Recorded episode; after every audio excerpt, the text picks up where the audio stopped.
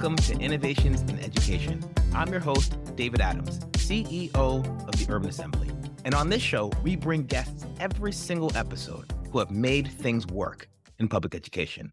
This show is about the innovators. This show is about the folks who are solving problems. This show is about making things work in education. Now, there's a lot of shows out there talking about what's wrong in the education systems, and those are great shows. There's some shows talking about what we're not doing well, and there's a lot to learn from those, but that's not this show. This show is going to be featuring educators who are making things work for young people and improving public education. I am so excited here to welcome Meghan Mackay to our show. Meghan, you've been obsessed with fostering thriving school communities ever since your first teaching job 30 years ago. Your experiencing starting, managing, and leading school systems led you to found LeveragED to connect leaders with each other and their superpowers and collectively create a new space in the education sector.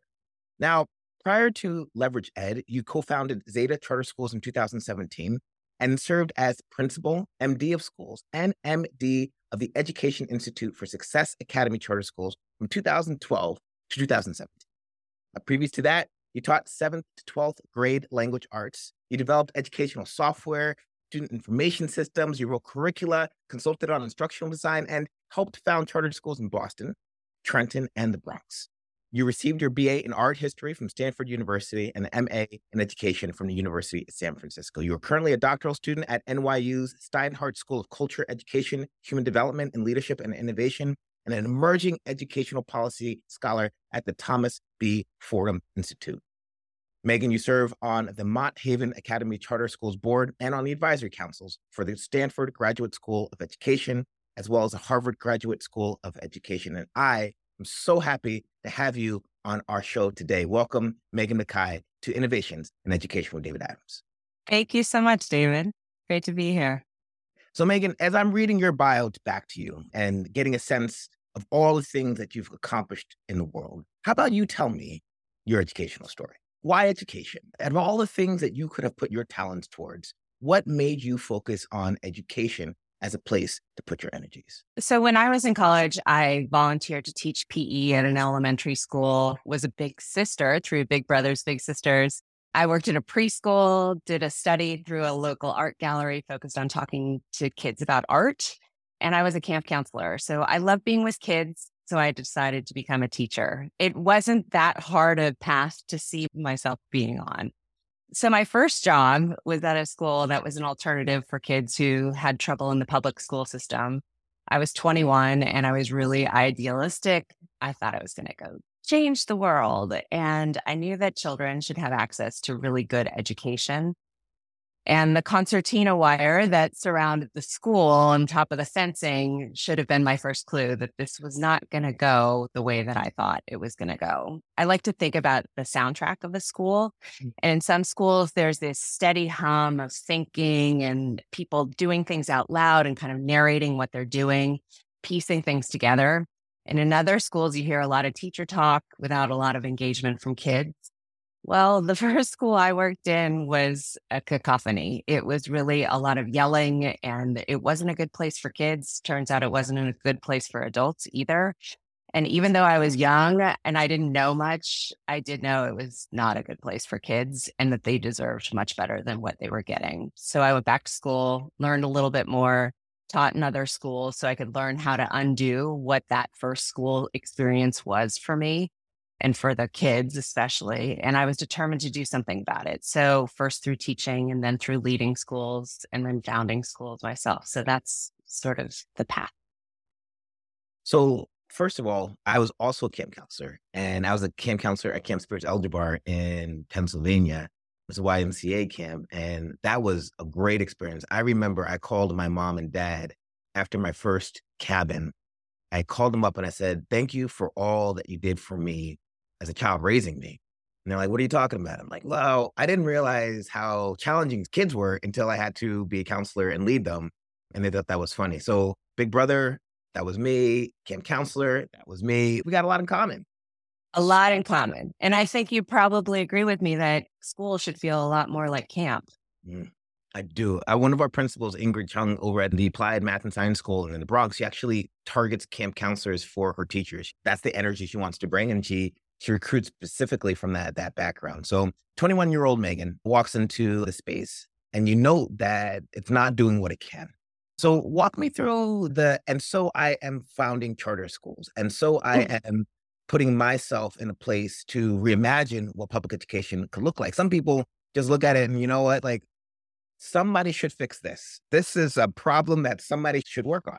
Why you? I have a mantra that I live my life by, and it's really about people and purpose. And I think that if you surround yourself with good people who want to make things happen, things happen. And I think that really agreeing on what is the purpose of us here on this planet. And I actually feel like that school setting, even though it was a sort of terrible experience, at the same time, like it really drove me to do what I do. And so while I was teaching at a school in Boston, I was teaching at a high school. And one of my husband's business school classmates, she said to me, You're a teacher, right? Do you want to help me? I'm going to go start a charter school. And I said, Well, what's that? And she said, I don't know. We're going to figure it out. So the challenge was really to combine kind of the best of all different kinds of cultures and languages really recognizing that there's opportunity and differences. Mm. with really high standards. And so I was in charge of the standards way back in 1995 when very few places had standards that were written down. So I found some and studied them, collected them, and then we worked through what the standards would be. So that was sort of my first foray. And because it was in Boston, I kind of felt like it was revolutionary because it was in the bed of the revolution, the American Revolution. So I felt like, what better place to start a revolution in really changing the way kids are educated? So they bring you on and they're like, hey, we want to mm-hmm. do a thing. And you're like, what's that thing? And they're like, it's called a charter school. And you're like, good enough for me, right? I got passion, I got smarts. Let's figure this out. And this is the standards based movement at the time, as you were talking about, right? Like we are teaching to create an outcome that is relatively predictable. And while the inputs vary, the outcome should be stable. And then you find these standards. Keep going with me. Like eh, you're in the school, you're opening it up. What do you learn about education? What do you learn about kids? What do you learn about the teaching and learning process as you yeah. are working on this revolution? Well, so I sort of took, you know, what little I, I had been teaching for about five years at that point in middle schools and high schools. And I felt like I had dipped my toe in, but I hadn't fully committed to, you know, what can we do that's different? I was typically, you know, it was kind of shut your door, shut your mouth, and we'll see you in June and let's see how it goes. But I think being able to create something that was really nothing before was really exciting to me. I like to think of myself as a creative person. And so I just feel like that amount of flexibility and autonomy to do what we thought was going to be best for kids was really exciting. And so I would say that took me to, you know, fast forward another 10 years, I helped start another school in Trenton, New Jersey. And it, and my job was to design the middle school and high school reading and writing program. And essentially was I had this idea about writing across the curriculum. It shouldn't just be in your literature and your writing classes, that's where you're doing your writings. I later became the board chair there and I still work with the leader from the school there, different leader, but they're now serving pre K to 12, which is uh, amazing. And then, you know, that led me to another foray into other schools with a different, a very different idea about how we might integrate foster kids in with general population and give everybody the same some of the same experiences but recognizing that you meet kids where they are and so this is it's a very special place it's one school it's pre-k to 8 it's in mott haven in the south bronx and 30% of the kids are foster youth, 30% are child welfare involved, and the balance are children who live in the neighborhood. And it really, social workers are on staff. They work closely with the teachers. They've just reimagined the way that you should. It's not just a school for foster kids. It is a great school. I would send my kids to school there every single day. And then four and five were Zeta, right? Zeta was Zeta Charter Schools. I co founded with somebody I had worked with at Success. We applied for two charters off the bat, and I mm. had the dream job of being able to design and create all the curriculum and instruction and training. And my co founder, who is the CEO and runs the schools today, she dealt with all the elected officials and the finances and the operations. And so we were a good team because we really divided and conquered. And, you know, now there are seven schools. And what I'm proudest of is they're the largest pre K provider in New York City. There are almost 400 pre Kers. So that's sort of what I would say my I don't know. I like to create. I think I'll create again. I'm always looking for what are schools doing that are innovative and creative and how do we better serve kids and make sure you know we have the right people on our team mm-hmm, mm-hmm. so you first started out with this standards then you moved to this idea about writing across the curriculum then you came into this notion of inclusion how do we take foster kids and create an environment where they have a sense of belonging then you move to the zeta space where you're looking at pre-k and what does it mean to organize schools in the space for pre-K. And out of all these spaces, what are some things that you learned, Meghan? What are your takeaways from all the creating that you've done that you incorporate into your future plans? Good question. I think that context matters. I think that really understanding what does the community want? What does the community need from their voices? Really investing in where you are and also knowing that there are a lot of good things out there. There are a lot of good things to choose from. You don't have to reinvent the wheel. I like to tweak the wheel. And I think that hiring is really important. I was very adamant that we were going to give people an experience of hiring, and the experience went like this Okay, you want to be a principal at Zeta?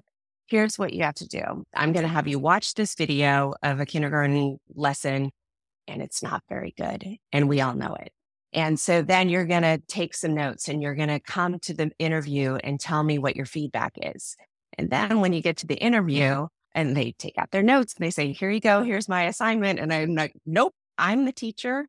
You're the principal. Give me some feedback. The whole point was to get people to understand like feedback is kind, feedback should be welcomed, feedback should be normalized because we're all trying to get better all the time. And by the way, you as a leader will get constant feedback because you have so many people who are coming to you. And so, wait, wait, wait Meghan, let's take a second on yeah, that. Yeah, yeah, yeah. Leaders get feedback. Oh, yeah. Uh, and regardless if you want it, regardless if you're in a mood for it, uh, somebody's going to come back up to you and tell you how you're doing.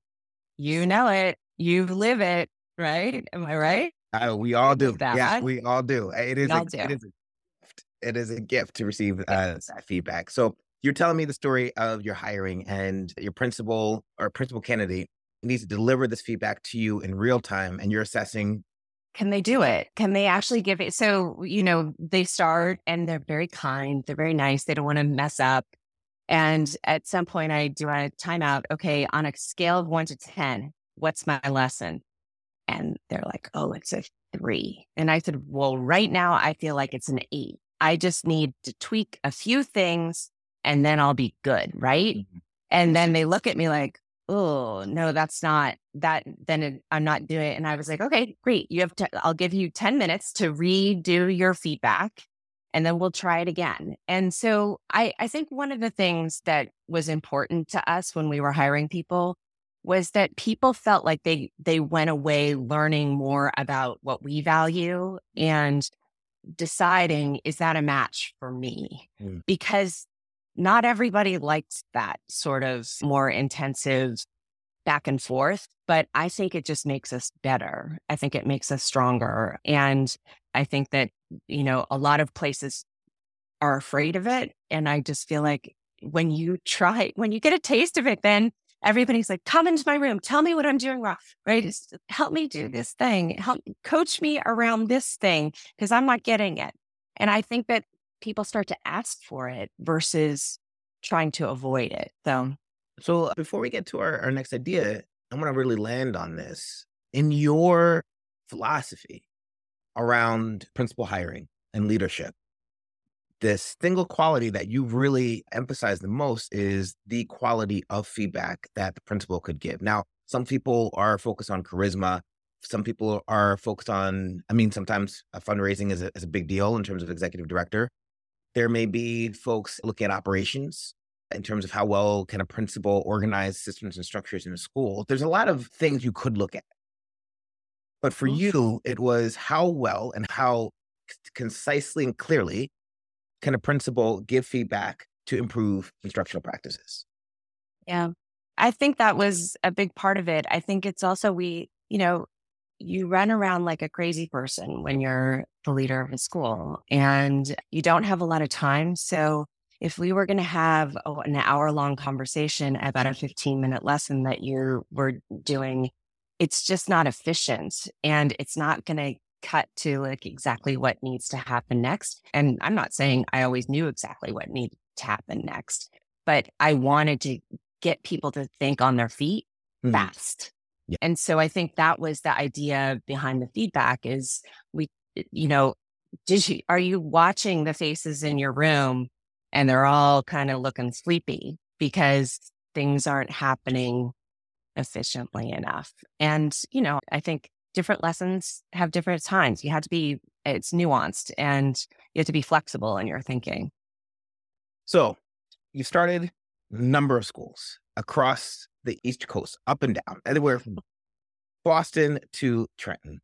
And then you started a foundation, and that's LeveragED. So, mm-hmm. Walk me through the transition from, I'm, I'm going to call you a serial school creator. How's that feel for you? Yeah, I like that. Okay, like if I walked down the street, I'd be like, "Oh my god, she's gonna she's gonna start a school. Watch it. Don't get too close, right? There's a standards based approach coming to your school closely. But then you shifted from creating schools to creating a foundation. So bring us into that space. What changed your thinking? Yeah. So I think that one of the things that I kept thinking about is okay, I'm one person and I can create these schools that then other people run, right? And that that's all well and good. But what if I could make an impact around making sure that I had more leaders that I had access to that were running different types of schools. And I got to go see all of them, which I'm coming to you soon. We're on the calendar. But I love going to schools because I think that you learn a lot about, like, huh, could that work in my context? Maybe if we just tweak these things or if we adapt these things. So I just kept thinking about bigger impact. And mm-hmm. so LeveragED is an operating foundation. And so we're not a grant giving organization. We are an operating foundation. So think of it as like a library or a museum, right? It's, uh, we have public service is part of the, the game. And so we run programs for leaders really to help sustain them in their roles. And so I think that a lot of times it's lonely as a leader. You hope you get the feedback you need, but sometimes you don't.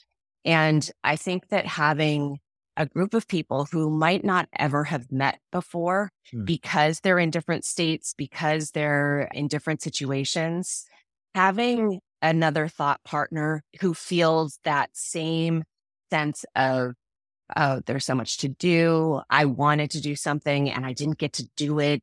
Like, how frustrating is that? And can you share that with other people who can help you think through, like, well, how could you solve your problem? Like, mm-hmm. help me solve my problem. Mm-hmm. And so we do a lot of very strategic partnering of people once people are members of the collective, which is what we call it, it's because they're collective ideas. They're not just my ideas or my team's ideas. It's everybody's ideas we have everybody go through a battery of self assessments. And so we match make who's in the cohorts together so that they'll be good thought partners to each other. And I really think that what we have found is people, when people say, I found my people, mm. I, that makes me really happy because I feel like that was the whole point is that I think that, you know, when you work in a big network of schools and there are lots of principals or lots of leaders, you have somebody to call. But if you work in a single school and you're not really close to the school next to you and you, it's very hard to find somebody who knows exactly what you're going through sitting in that seat. So that was sort of the idea. And then, you know, we just keep thinking about like, okay, well, what's next? You know, beyond cohorts, we've developed a few online courses that then we'll do cohorts around. But I have this dream. Mm. So this is my dream for the next year. We're going to go on a Ms. Frizzle school bus tour, you know, the magic school bus. Of course. And we're going to find out all the good stuff that people are doing in schools, discuss it again in cohorts, ha- ask lots of questions, decide what could be done in what environments, and adapt what we're experiencing in different contexts. Maybe we build schools, maybe we reinvent parts of schools, maybe we, I don't know, move to the moon and develop a school there. I don't know. I don't know what the future holds. But I do think that if we work together, there is there's really nothing to stop us. Particularly if we reach across sectors, because I think there's so much promise in coordinating our musings about what the future might be and then how do we build it together. So your schools, David, are a good example of lots of different models that all have connection to each other, but they're very different from each other. Mm-hmm. And you can all learn from each other because you're part of this network. Mm-hmm. So mm-hmm. we're trying to do that with leaders. And at this point, we work with over 100 leaders from 25 states across the mm-hmm. country. So, you know, we'll get to 50 someday. When you were talking, the first thing I thought to myself is particularly that notion of network problem solving. I was like, hey, those sound like urban assembly principles, right? Like uh, one of the things I think that UA principals have is each other. I like to think I wake up in the morning and I'm like, I'm the CEO of Urban Assembly. I feel like I'm doing a really important job.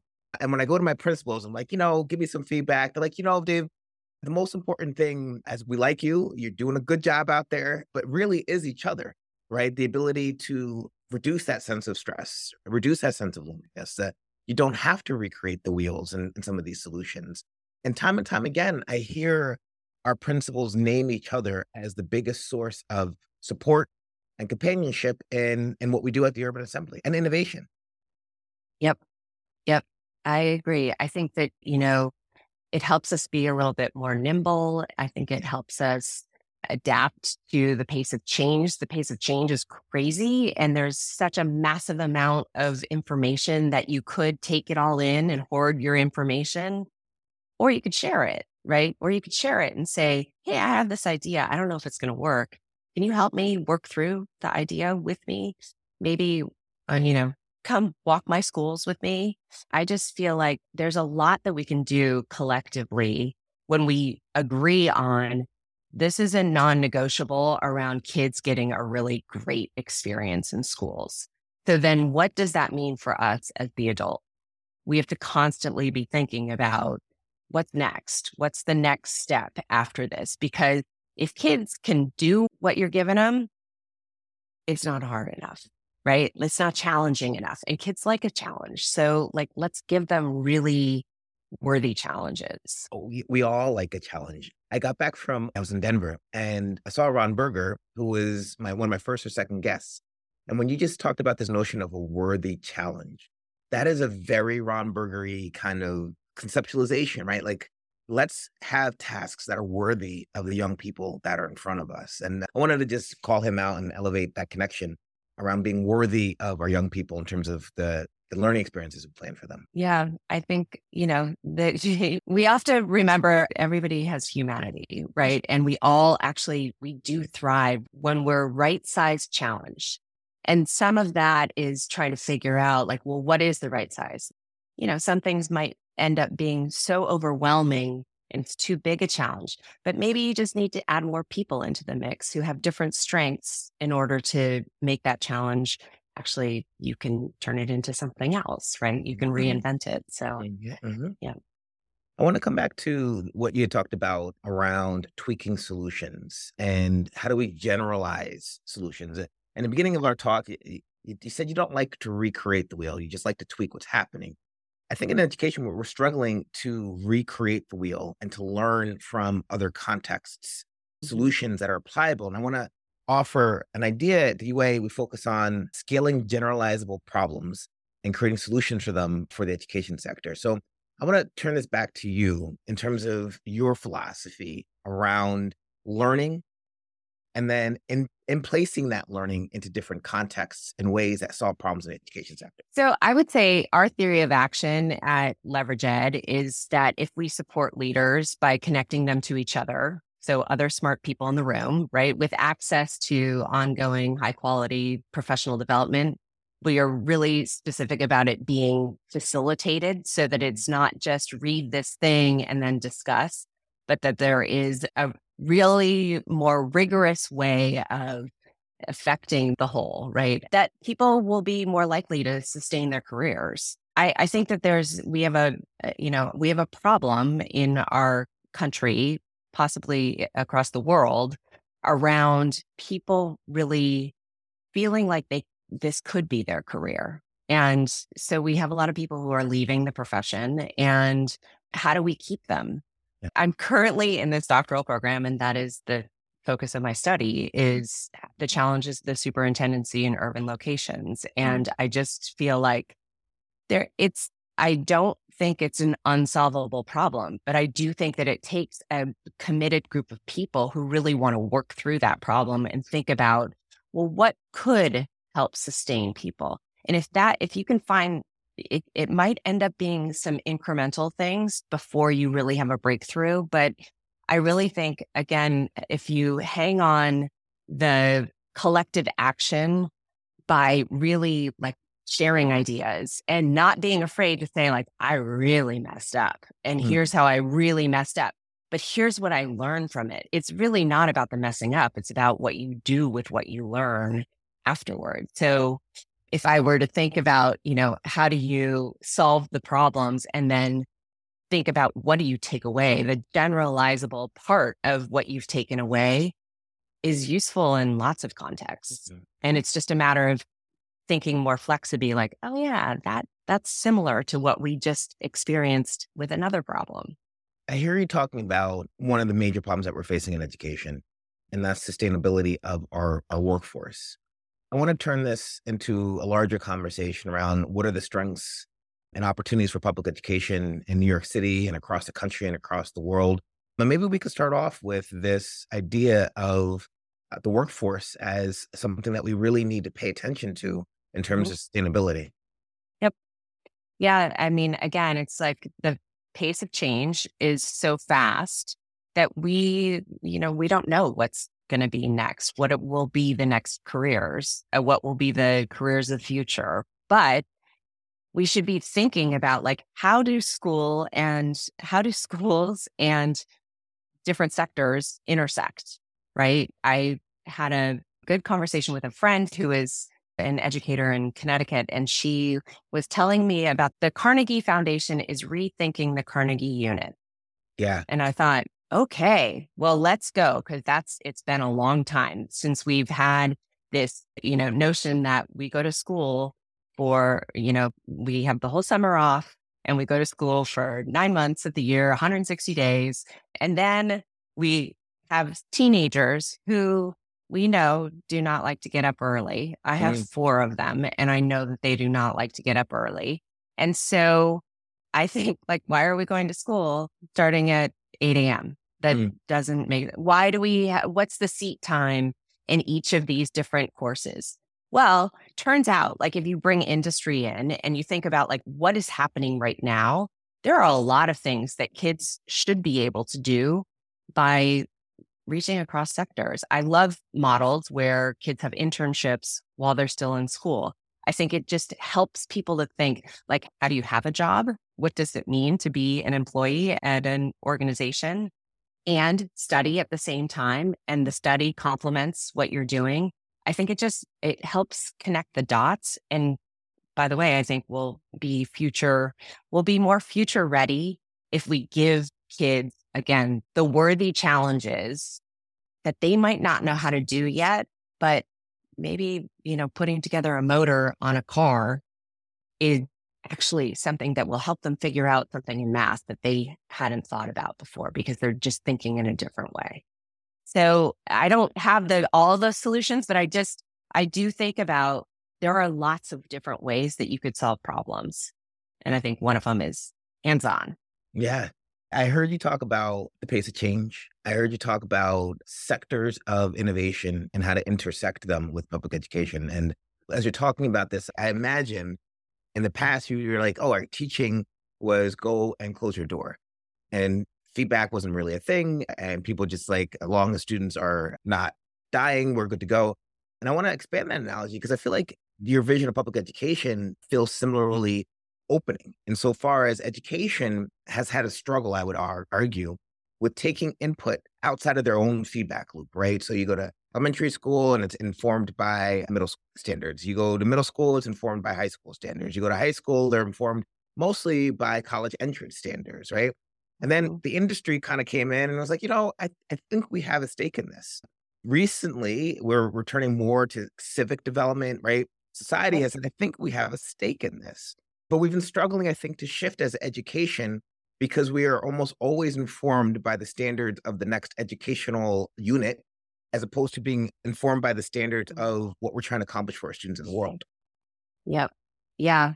And we have this the enormity of the problem is that we have a lot of school children across the country, right? So, yeah. But the notion of like having incubators for really great ideas I think is really exciting. I, you know, dream, another dream is have a lab school where really it's a laboratory for ideas. Real kids go to school there and lots of people come visit and figure out and ask a lot of questions, sit with kids, ask them to like, tell me what you're doing. Tell me mm-hmm. how you're thinking about that. How are you solving that problem? But I think that it does take other sectors to inform what is the future of what your jobs are going to look like? And how do we make sure kids are prepared for that? Not for a specific job, I would say, more for the habits of thinking and more for the ways in which they solve problems, more for how do they collaborate? How do they get to better ideas faster? And so this notion of, you know, doing sprints around like, let's build this or let's think about this theory and let's see if we can make it practical, mm-hmm. right? I think that part of it is exciting. I know I'm speaking like at a level that's not super concrete, but I don't know what it is yet. So I can't, I don't know that I can think of how concrete it needs to be. It's a conversation about innovation, right? And there's a reason why coastal spaces tend to have more ideas than non coastal places, right? And it's the exchange of people this mm-hmm. exchange of ideas and this exchange of perspectives and experiences. And I got to go back to that notion of a closed system in the education space. Again, I think the UA spent some time thinking about industry partners and how do we invite industry partners to invest in public education through themed schools and work based learning opportunities? And then how do we then take our young people and then invest them back into the world, right? You, you talked, Meghan, mm-hmm. about habits of mind there was a time where I asked a, uh, a group of folks in Arkansas, a group of school leaders, and they were, I asked them, when was the first time where you really felt a sense of responsibility or stress or pressure to perform? Where if you failed, uh, it would really have an impact on yourselves and others. And almost everybody said, my first job. And then a number of people said, my first restaurant job. They're just like, that was intense. It was like 17, 18, right? And it's just that idea, like productive struggle, but also in a context of collaboration and also in the context of like relevant learning.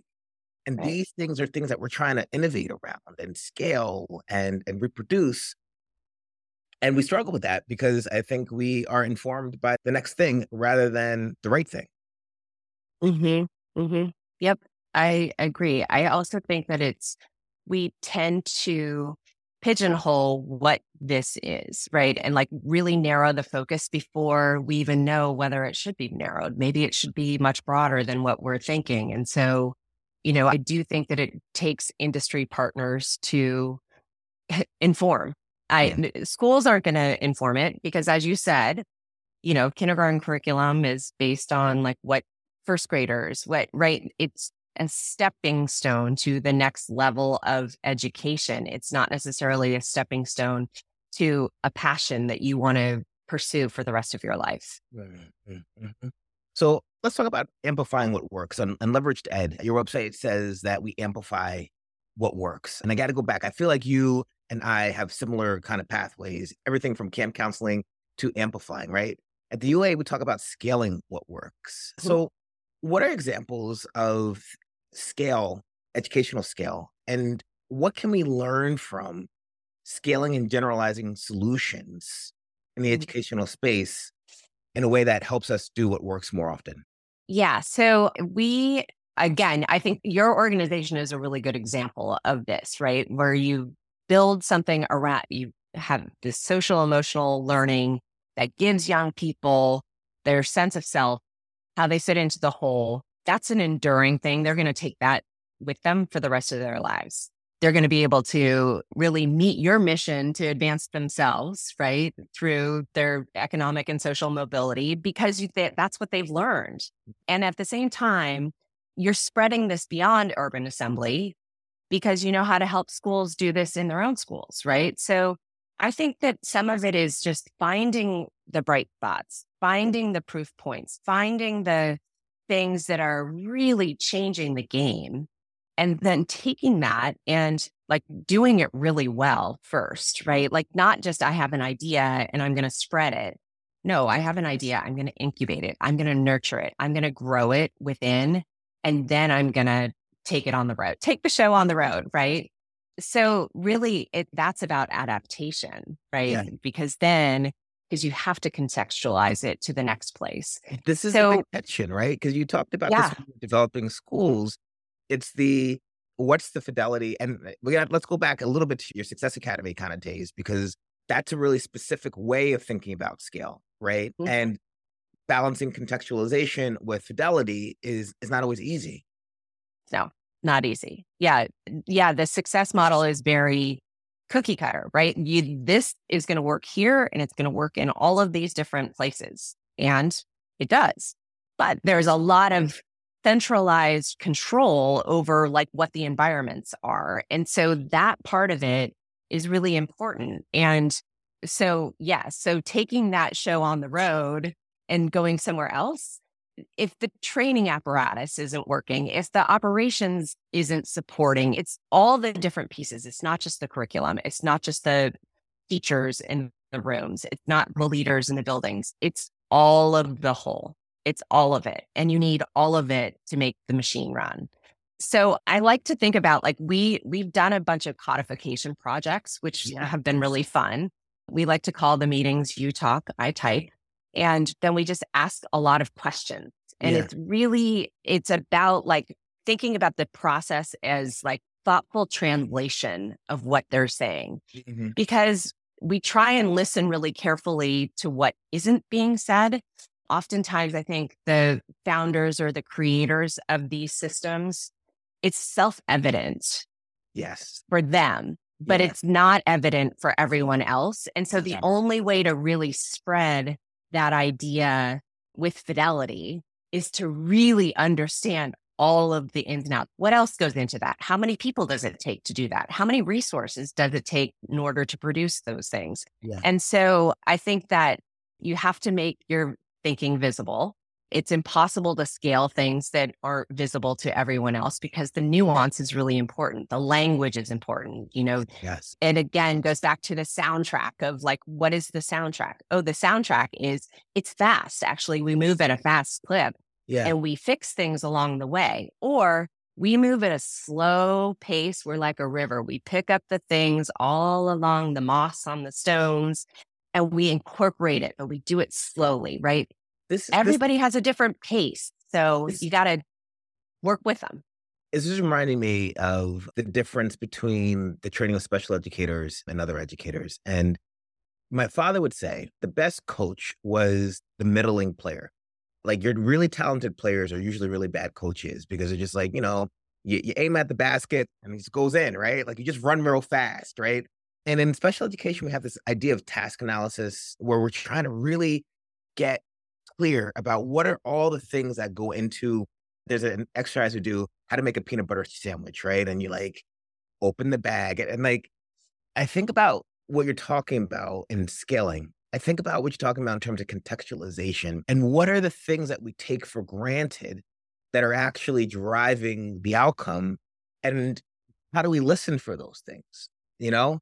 And then how do we codify them? Because these are things I think that are hard. And when you're doing it, you're like, yeah, so the students go from here to here. But like, well, well, why? Like, why do they go from here? Like, Yeah. how did and how? How do they go from here to there? Right? Yeah, Do they waltz? Do they hold hands? Do they stand in silent lines? All of those little things matter. That's all part of the ecosystem of what we're doing in schools. And if you really want somebody to succeed, then you have to be really explicit about what it means to succeed in that context. And some of that is generalizable. It's probably 80% of things that people do in schools is probably pretty similar. But the 20% is what makes that school that school. Mhm, mhm. So you have to really, again, listen for what is the tone of the school? You know, what do the walls say about the school? What do they value? And do you share those values? Because taking what that is and putting it in your context, if you have different values, it's going to flop unless you actually really understand these things have to change in order for it to work. We were working with one school around codifying a more equitable pipeline to leadership. Mhm. And so they weren't expecting that we were just going to hand them a here's how you do it, here's the playbook.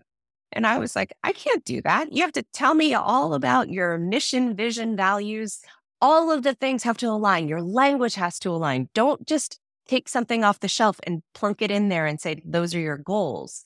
You have to come up with those things yourself. And they thought, I thought you were going to do the work for us. And I said, no, I can't possibly. I don't live in your zone. I have to understand. So I have to listen. You have to tell me more. And same thing with choosing curriculum. Like you could choose any curriculum. I'm actually pretty agnostic as to which curriculum you use, so long as it's good for kids and they're learning. Mhm. Again, if it doesn't go with your mission, vision, values, if it doesn't align, it's not going to make sense in your Mhm. context. This comes from the diffusion of innovations concept with compatibility. Like, how to create compatibility with a, a idea, innovation, and a new idea, right? And your existing values. And, I, and this is a thing that is hard, right? Because you're saying, and we've seen this, that it takes time to merge what you believe with what you're trying to accomplish in, in the new thing. And most folks don't even know what they believe. They don't actually have a sense of their mission and values. I mean, they have an idea, it's written somewhere, but like, what do I believe? What are my values? How do I approach education? And mm-hmm. I'm really resonant with what you're talking about because that scaling space often fails so often because we don't do enough of this compatibility work. What is the link between and in instruction, it's like linking to prior ideas. Hey, we taught this, and now we're going to link it here. But in culture, mm-hmm. in schools and organizations, is linking to values. I think a lot about, you know, I care about the outcomes for kids, but I also care about the experience that they're having. So mm. you can get the highest test scores and it could be a miserable place for kids. Mm-hmm. Or you could have it be such an amazing place for kids and get terrible outcomes. Both of those things can be true, or you can do things in the way that you do them as to your values that actually that's what you want, right? You want that nice through line of the outcomes are high and so is the experience. And the Mhm. experience matches what your values are as a school.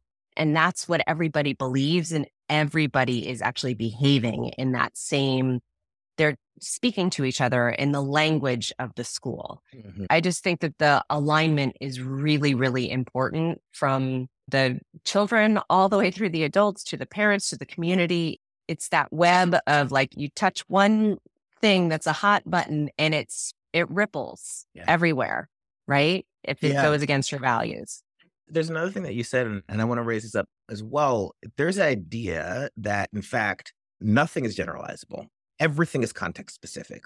And I disagree, and I think you disagree because I heard about an 80 20% split from you, right? That 80%, it's like relationships. Every relationship is unique. But in fact, people have studied relationships, and there's like five problems in relationships, right? Like, and they're consistent across many relationships. It's just about how we interact with those problems in different spaces. And I just want us to spend a little bit of time on this because there is an idea that everybody is unique. Every organization is unique. That you could not possibly take a solution and generalize it or abstract it enough to make sense in different contexts. But I don't think that's the case. I, I think that there are certain things that work. So I want to throw that to you, Meghan. Hit me yes. up with your ideas on this. Oh, yeah. There are definitely things that work. You know, you think about, okay, kindergartners at lunch or teenagers at lunch. Those things are very different. They look very different from each other. But can we generalize some things that just should be norms around they need to eat their lunch? That's to me is kind of rule one is that they need to be eating. So, you know, but you can do things like in some schools, you might have lunch where the kids are chatting and they're up and in and out of their seats and whatever. Or you have some schools that everybody is silent and they are eating lunch. Those things can be, they can look very different. They're all eating lunch, mm-hmm. but they're doing it in different ways. Mm-hmm. So I just feel like 80% is you get something to eat, you fill yourself with nutrients, and because you're going to go back into the classroom or, you know, onto your next thing. And so we want to make sure that you are nourished. That's generalizable. How it happens, I don't know. I mean, I, I, every school has a different way of doing their system. How do you get kids to recycle this, compost this, put that in the trash? Teaching that to kindergartners takes a long time. Teenagers, you know, they know that bin goes for that. So I, I don't know. I, I think that we can generalize things, but there will be specific things that are very related to this is the way we do things around here. I, I feel like what I'm hearing this is idea of there are common challenges, common problem sets across schools, organizations, relationships, but our solutions can be unique. And I'm going to go back, but they don't have to recreate the wheel. And I just I want to name this one more time, right? Like somebody out there has solved at least 10% of the problems that I'm working on, right? My job is to get to them fast enough so that I don't have to spend mental energy solving the same mm-hmm. problem that they've already mm-hmm. contributed to. And so you can find the problem before the problem finds you, right? Because at that point, it's too late. The problem is massively bigger than it was before you knew about it.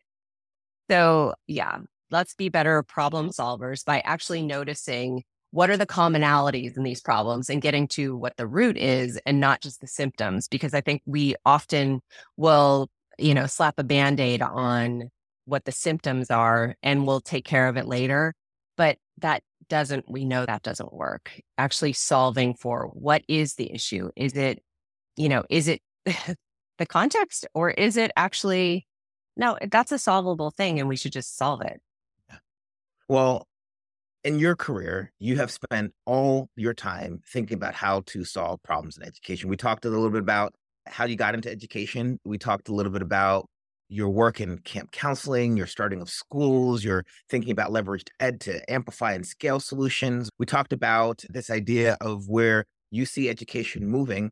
And this leads me to my last question for you, Meghan. And it's focused on the, the title of the show. In everything that you've done, what is the innovation in education that you are most proud of? That's a big question. I think I like what I'm doing right now.